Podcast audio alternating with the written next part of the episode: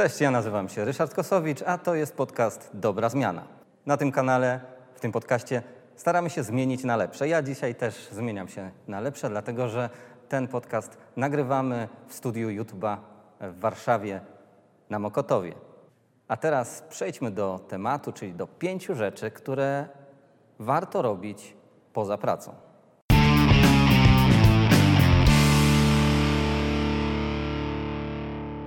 Pierwszym elementem, który chciałem Wam zasugerować do e, robienia poza pracą, i tu nie będę oryginalny, będzie czytanie.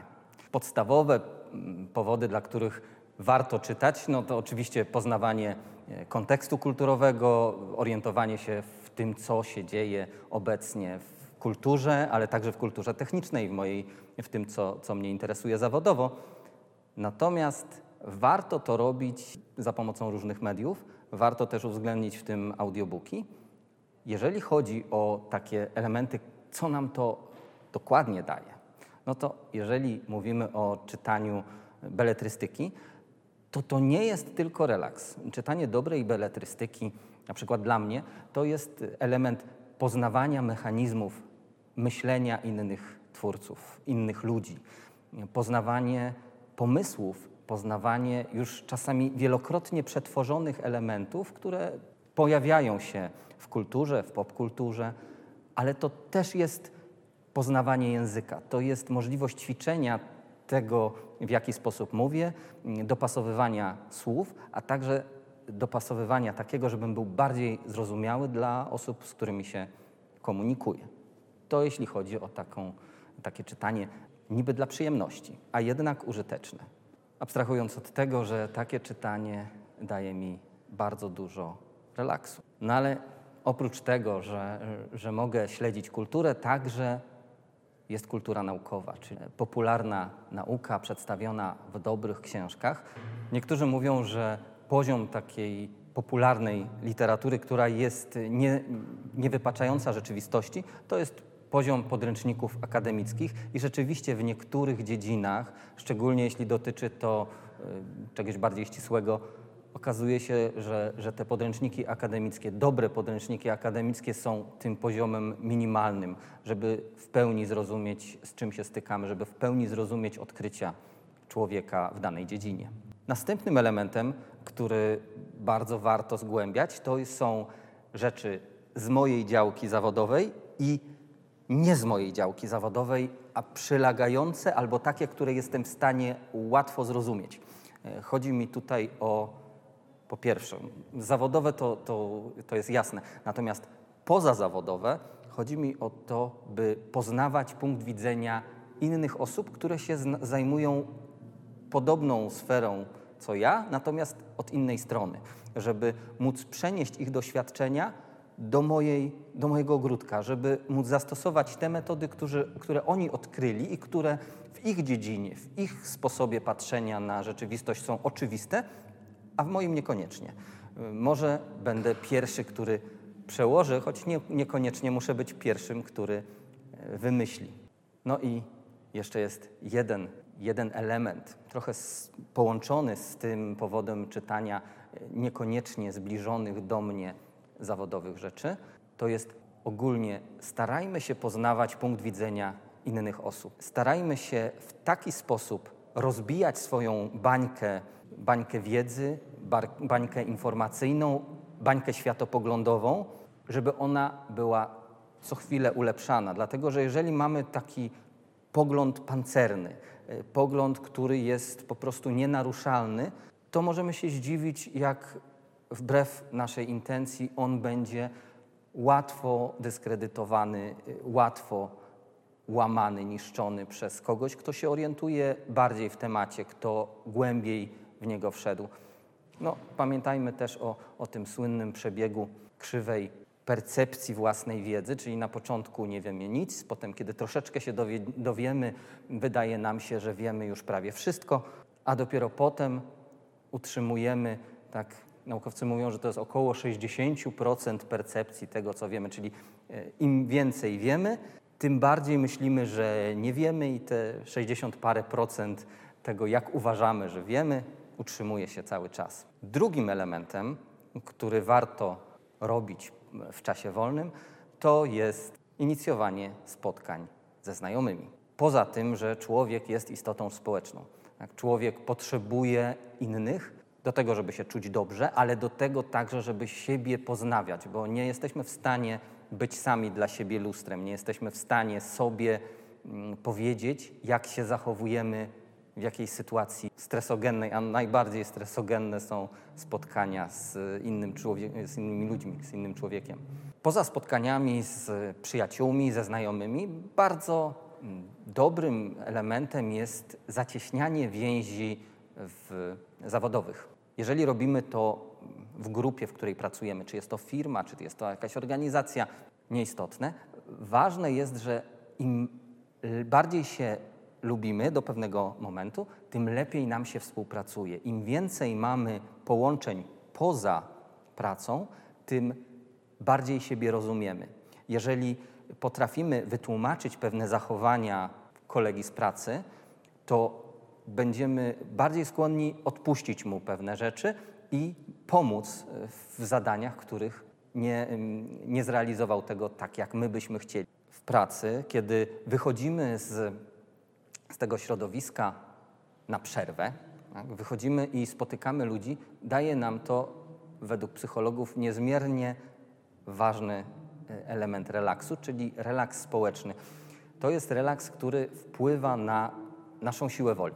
Potrafimy po takim relaksie, po rozmowie, po, nie, po plotkach dużo lepiej rozwiązywać problemy, ale też podejmować cięższe decyzje. Jeżeli jakieś działanie wyczerpało nasze zdolności do, do podejmowania decyzji i już naprawdę nasza siła woli jest na wyczerpaniu, to taka krótka rozmowa, e, wydawałoby się marnotrawienie czasu, potrafi odbudować tę rezerwę. Kiedy mówimy o kontaktach społecznych, no to oczywiście też ważne jest, żeby ten wolny czas przeznaczyć na coś produktywnego. A to coś produktywnego to może być nawiązanie relacji poza pracą, relacji biznesowych, relacji zawodowych. No, chociażby będzie to e, dobry, dobry argument, kiedy przyjdzie do negocjacji pensji, albo będzie to mm, jakiś fundament znajomości kogoś w firmie, do której chcemy aplikować. No i taka uwaga trochę z boku.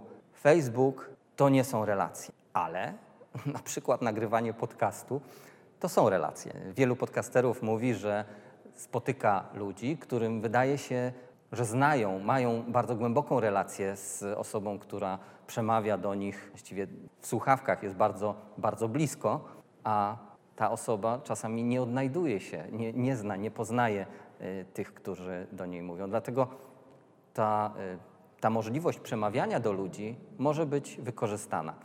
I czy robisz podcast hobbystycznie, czy robisz jakiś e, kanał na, na YouTube, tak jak my, także pamiętaj, że to jest jakiś wstęp, niewłaściwa relacja, ale jest to wstęp do nawiązania relacji, która może być przyjemna, relaksująca albo opłacalna, albo wszystko naraz. Hobby. Hobbystycznie można realizować e, różne, różne projekty.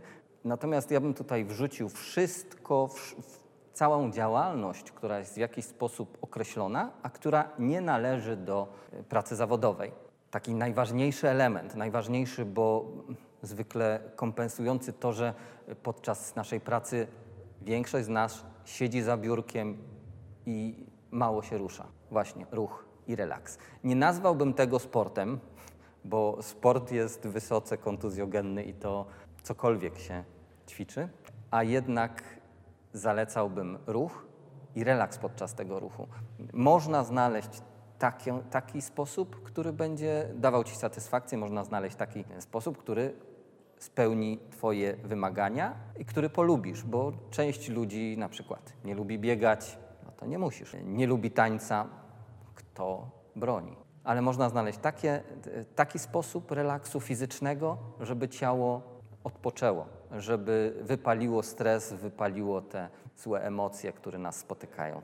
Teraz chciałbym Ci tak podrzucić w ramach hobby trzy elementy: projekty techniczne, projekty ogrodnicze i projekty artystyczne. Każdy z nich, każdy z tych rodzajów działa troszeczkę inaczej.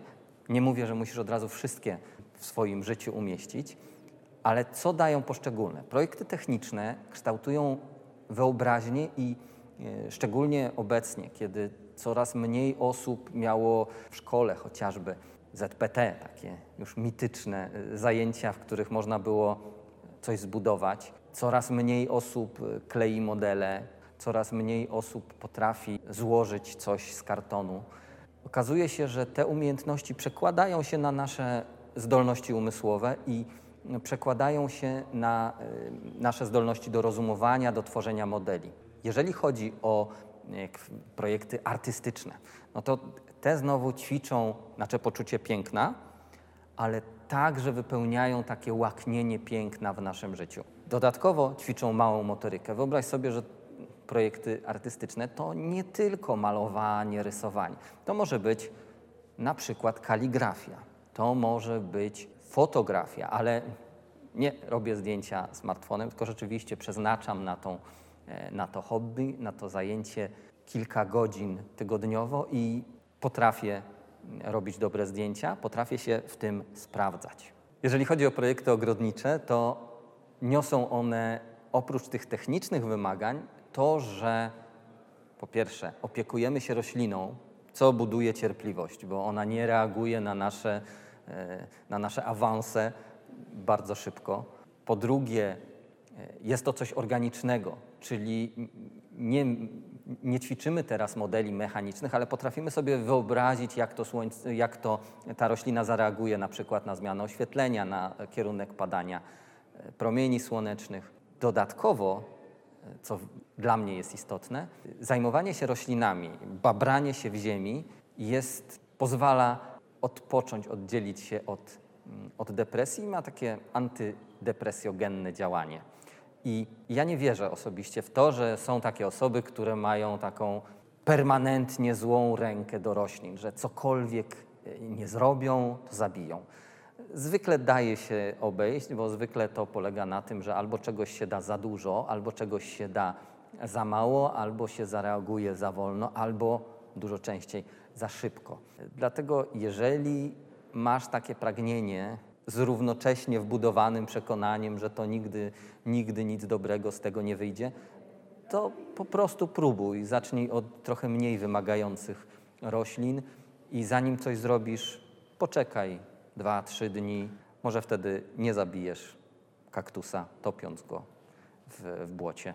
Jeśli chodzi o całość projektów hobbystycznych, to musimy zwrócić uwagę na ich podwójne znaczenie, takie straty. Po pierwsze, mogą się przerodzić, dobrze realizowane, realizowane odpowiedzialnie, mogą się przerodzić w Twoją pracę zarobkową. Możesz zyskać albo dodatkowe, albo główne źródło dochodów bazujących na tej na tym hobby.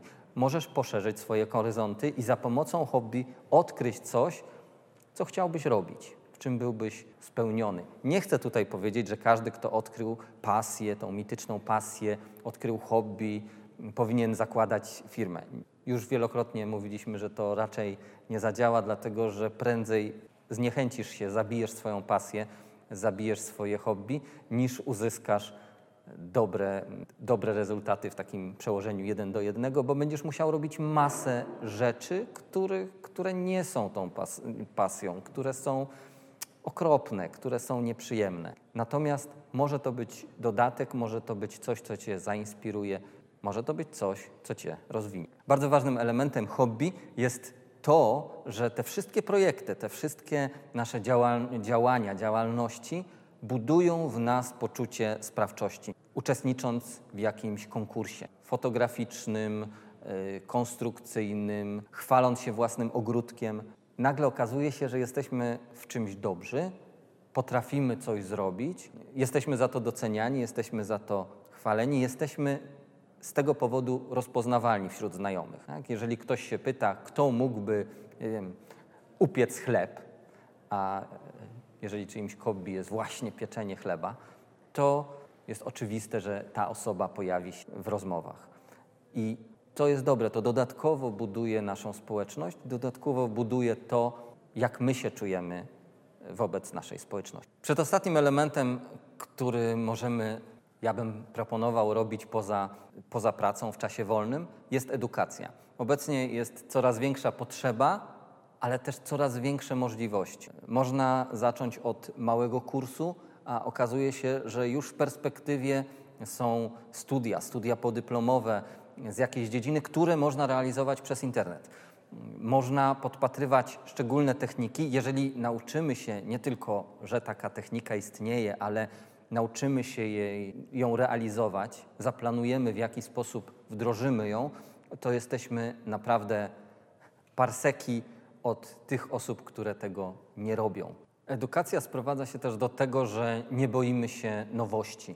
Te nowości nas nie przerażają, a równocześnie im więcej się uczymy, tym łatwiej i sprawniej przychodzi nam do to, żeby je wdrażać w życie. Bo wiadomo, to, że ja coś wiem i to, że ja coś umiem, a to, że ja coś robię, to są trzy różne rzeczy. Dlatego tak istotne jest, żebyśmy nie tylko nie bali się nowości, ale żebyśmy się nie bali wdrażać tych nowości w życie i żebyśmy to umieli robić, żebyśmy planowali i wdrażali, uczyli się. Uczenie się nowego języka to jest według kognitywistów i neurologów nakładanie na ten umysł, który już posiadamy, drugiego analogicznego, który ma analogiczne połączenia. Im lepiej umiemy drugi język, tym lepiej się, tym lepiej myślimy w tym języku, a to jest kwintesencja. Dlatego, żeby dbać o mózg, naucz się nowego języka. Czy to się przekłada na, na zarobki? No okazuje się, że nie bardzo.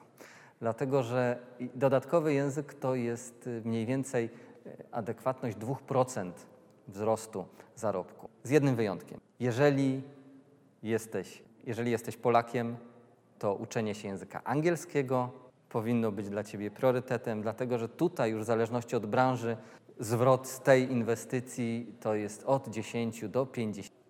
Także warto się nauczyć języka angielskiego, jeżeli jeszcze go nie używasz. Ostatnim elementem, o który warto zadbać w czasie wolnym, jest nuda. Nic nie robienie, nudzenie się, medytacja. Ja podejrzewam, że większości ludzi dorosłych nuda kojarzy się z czymś przyjemnym. Przed 25 niekoniecznie. Natomiast nuda to jest taka przestrzeń dla naszego umysłu, gdzie nie tylko może odpocząć. To jest przestrzeń, gdzie on może odnaleźć nowe połączenia, w inny sposób poukładać sobie całą rzeczywistość i nudzenie się, tak po prostu nic nie robienie, daje nam czasami bardzo dużą energię kreatywną. Nuda prowokuje do późniejszej kreatywności. Nuda jest twórcza. Jeżeli chodzi o medytację, to z kolei to jest niesamowita możliwość odpoczynku i harmonizowania naszego mózgu, żeby nasz mózg lepiej dla nas pracował, żeby był przyjaźniejszy, żeby łatwiej działał. Ponadto, już o wspomnianej sile woli, medytacja buduje siłę woli, więc jeżeli miałbyś coś robić nudząc się, to medytuj.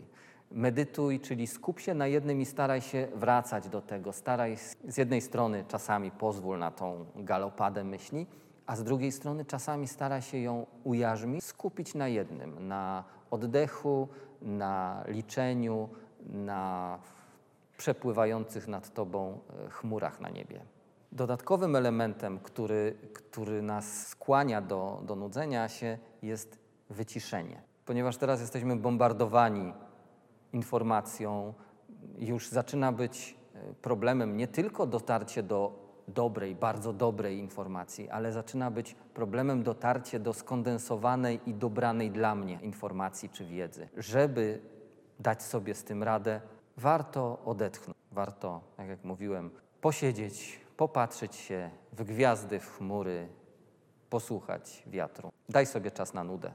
Mam nadzieję, że te pięć elementów uda się Wam wcielić swój plan tygodnia, uda się Wam je realizować z tego powodu, że dają dużo dobrego. I zapraszam Was na następne odcinki dobrej zmiany i na następne animacje w tym człowieku.